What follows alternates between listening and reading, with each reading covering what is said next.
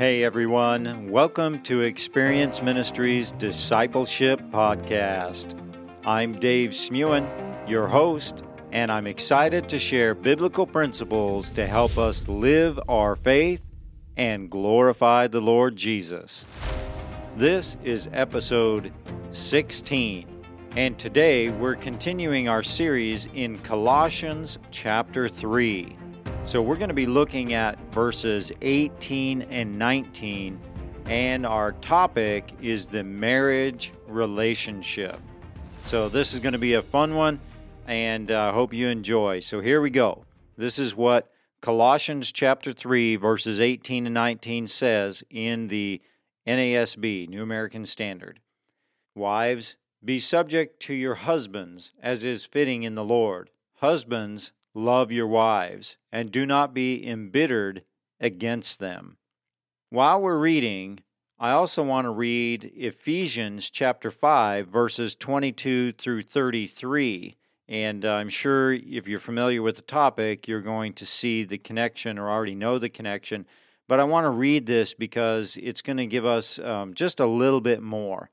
This is out of the WEB translation, and it says it this way Wives, be subject to your own husbands as to the Lord.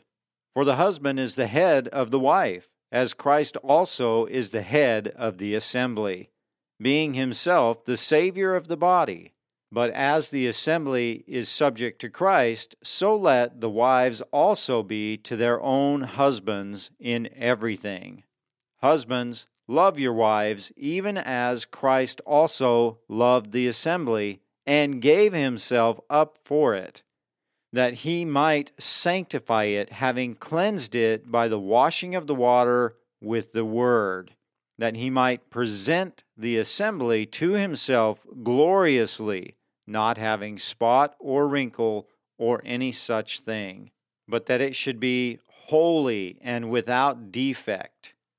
Even so, husbands also ought to love their own wives as their own bodies. He who loves his own wife loves himself. For no man ever hated his own flesh, but nourishes and cherishes it, even as the Lord also does the assembly, because we are members of his body, of his flesh and bones. For this cause a man will leave his father and mother and will be joined to his wife. The two will become one flesh. This mystery is great, but I speak concerning Christ and the assembly. Nevertheless, each of you must also love his own wife even as himself, and let the wife see that she respects her husband as we start discussing this topic, there is one foundational principle that we must consider. If we miss this, there is a high probability that we will not fully understand the husband wife relationship or really even the male female relationship. It's really important. Are you ready? Here it is Men and women are equal in Christ. They're not the same. We're not like a unisex but we are equal in Christ. In other words, one person is not better or above the other. In generations past, the idea that men were superior was not only promoted, but it dominated most cultures. In our modern culture, just the opposite seems to be coming about. In our culture, the pendulum has swung completely in the other direction. This society tries to portray men as stupid, inept, or weak, and women as the superior. And I'm sure that you can see that shift as it's trying to take place. Now, I understand it's not completely done uh, the way, you know, total opposite, but it is shifting, and there are people trying to shift it. And I'm sure that you've seen some of the commercials and watched some of the movies that portray men as weak, dumb, or irrelevant. You don't have to watch many movies um, or TV before you see a commercial like that or listening to the radio, and you're going to see men portrayed like that. That's part of this cultural shift where they're trying to downplay the role of the man and really make the woman the one that's superior. The reality is that men and women are equal. This is especially true if we're in Christ. Listen to a couple more passages about this. I'm going to read Galatians chapter 3, verses 26 through 29. And I'm reading again out of the WEB version. So listen to what it says For you are all children of God through faith in Christ Jesus. For as many of you as were baptized into Christ, have put on Christ. There is neither Jew nor Greek. There is neither slave nor free man. There is neither male nor female. For you are all one in Christ Jesus. If you are Christ's, then you are Abraham's offspring and heirs according to promise. In this passage, Paul says there is no distinction between male and female in Christ. And that's important for us to grasp that concept. Women were called fellow heirs in 1 Peter 3 7, which puts it this way You husbands, in the same way, live with your wives according to knowledge, giving honor to the woman as to the weaker vessel as being also joint heirs of the grace of life, that your prayers may not be hindered.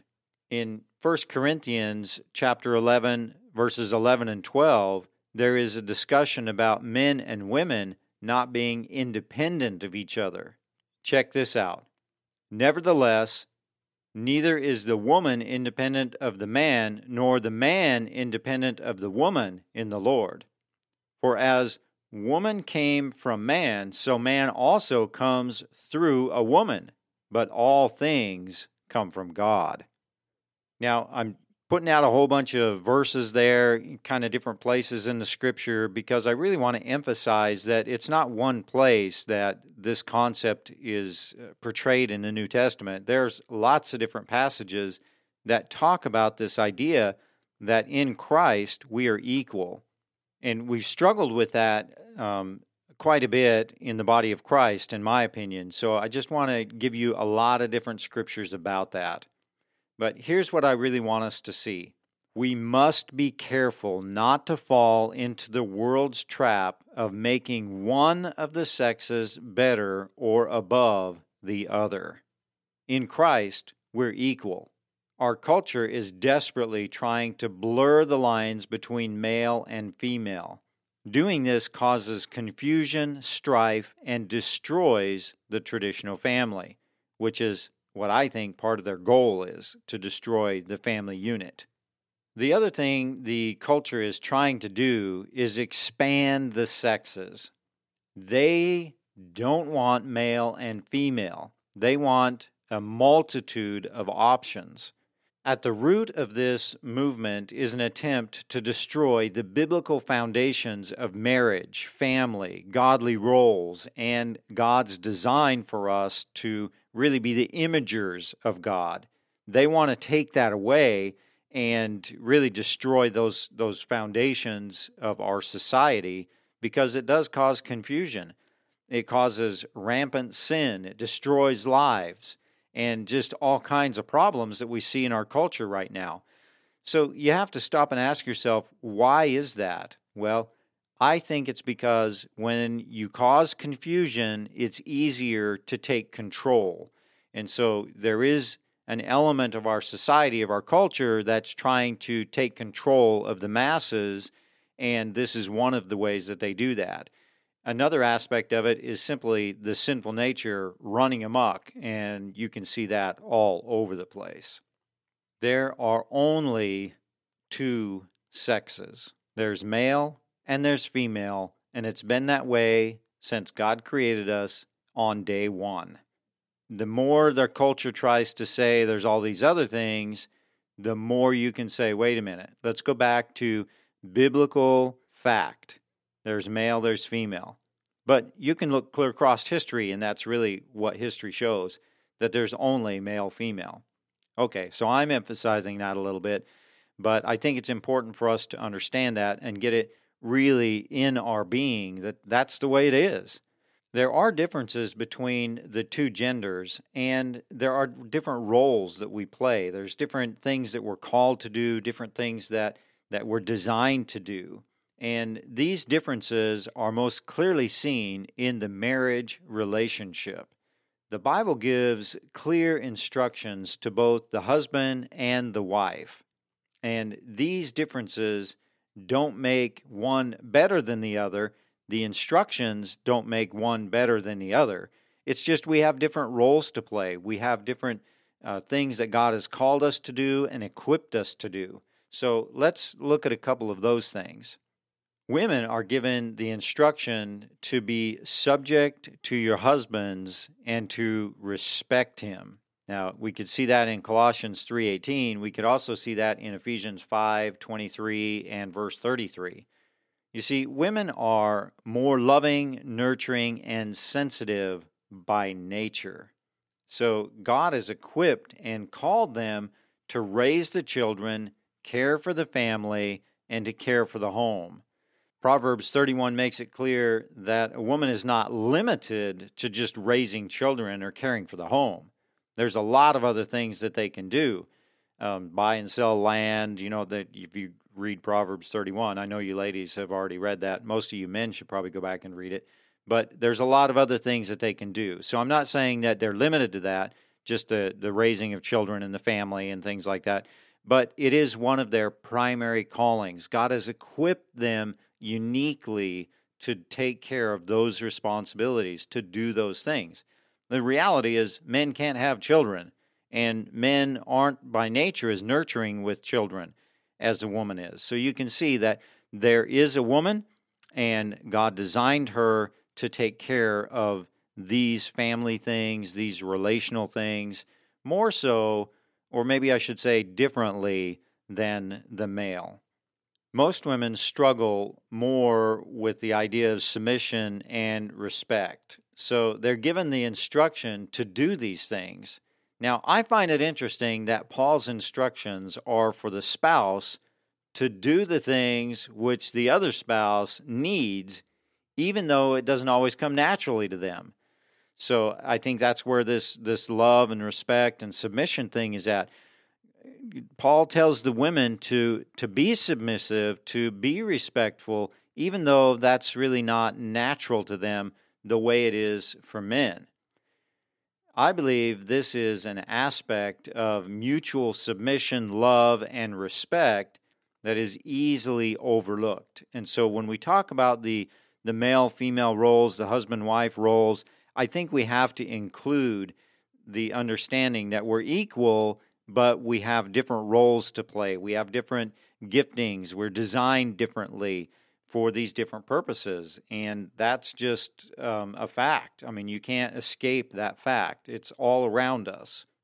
Men are given this instruction love your wives and you can see that in Colossians 3:19 and Ephesians 5:25 and so on. So Love does not come as natural to a man as it does to a woman. Many times men approach love from a self serving desire rather than a selfless agape love that is mentioned in both of these passages. It's important to note that men are not told to love their wives with a limited physical love, but with God's love. Men were designed by God to be the providers, the protectors. And it's natural for us to hunt, to gather, to work hard, to provide, and to protect, and even to conquer. These natural instincts can make it difficult to be selfless, tender, kind, gentle, and compassionate.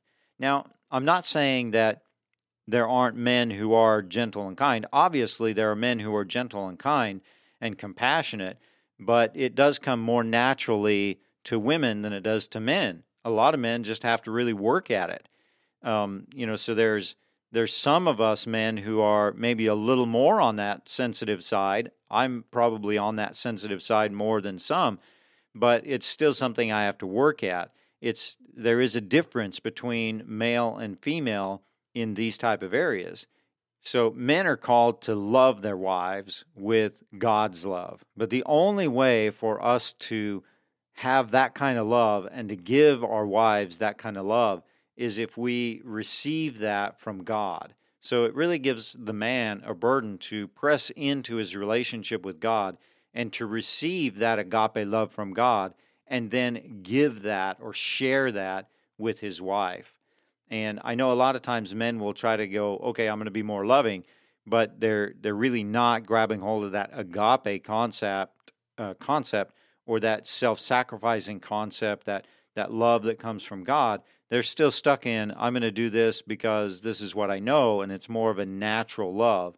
So, men, we have to really understand agape love, God's love, and receive that from its source, which is God, and give that to our wives. See, men have a natural inclination to rule or to dominate. We're hunters, providers, protectors, all of those type of things. But we must be careful that we do not approach our wives in such a way as to dominate or to rule harshly over them. That would be counterproductive, right? That's not what God told us to do. He told us to be loving to them, not just dominate or rule over them. We must also be careful that we do not use the church, the Bible, or religion as a way to subdue women and rule over them. And this happens far more than men would like to admit, honestly. Sometimes we make it a spiritual thing that we're the head of the house and we lord that over them. But that isn't keeping with the mutual respect concept that we're both equal, but we have different roles. And so I think it's important that we recognize that there are differences between male and female. There's differences between husband and wives. We fulfill different roles. We're designed for these different things. But in that, we still have to be mutually submissive. And when we are mutually submissive, things flow way better. And then we can see God moving, not just in husband wife, but that flows out to our children, to our larger extended families and to our culture and even into the church because we're functioning the way God has designed us. Let me wrap up our short discussion on this topic by saying that I'm shocked at how many Christians are falling for the cultural deceptions. I want to encourage you to study the scripture and understand how our Creator designed us and how He wants us to function as male and female, husband and wife. When we do that, it brings freedom to us. It doesn't bring us to a place of bondage. A wife submitting to her husband or respecting her husband isn't about being in bondage or having him lord over her. And the man loving his wife isn't about being a doormat. It's about mutual love and submission back and forth that causes us to function the way we're supposed to. So, anyway, I hope you got something out of this. This isn't a thorough discussion about the topic, obviously, but I hit these verses in Colossians chapter 3, and I just wanted to take a moment and talk about them and remind you that it's important that we understand there are only two sexes male, female. There's only two roles husband, wife. And if we don't keep that straight, then our culture is going to be way more confused, and so's the church. So, God bless you. I hope you have a great day, and I will catch you again next week.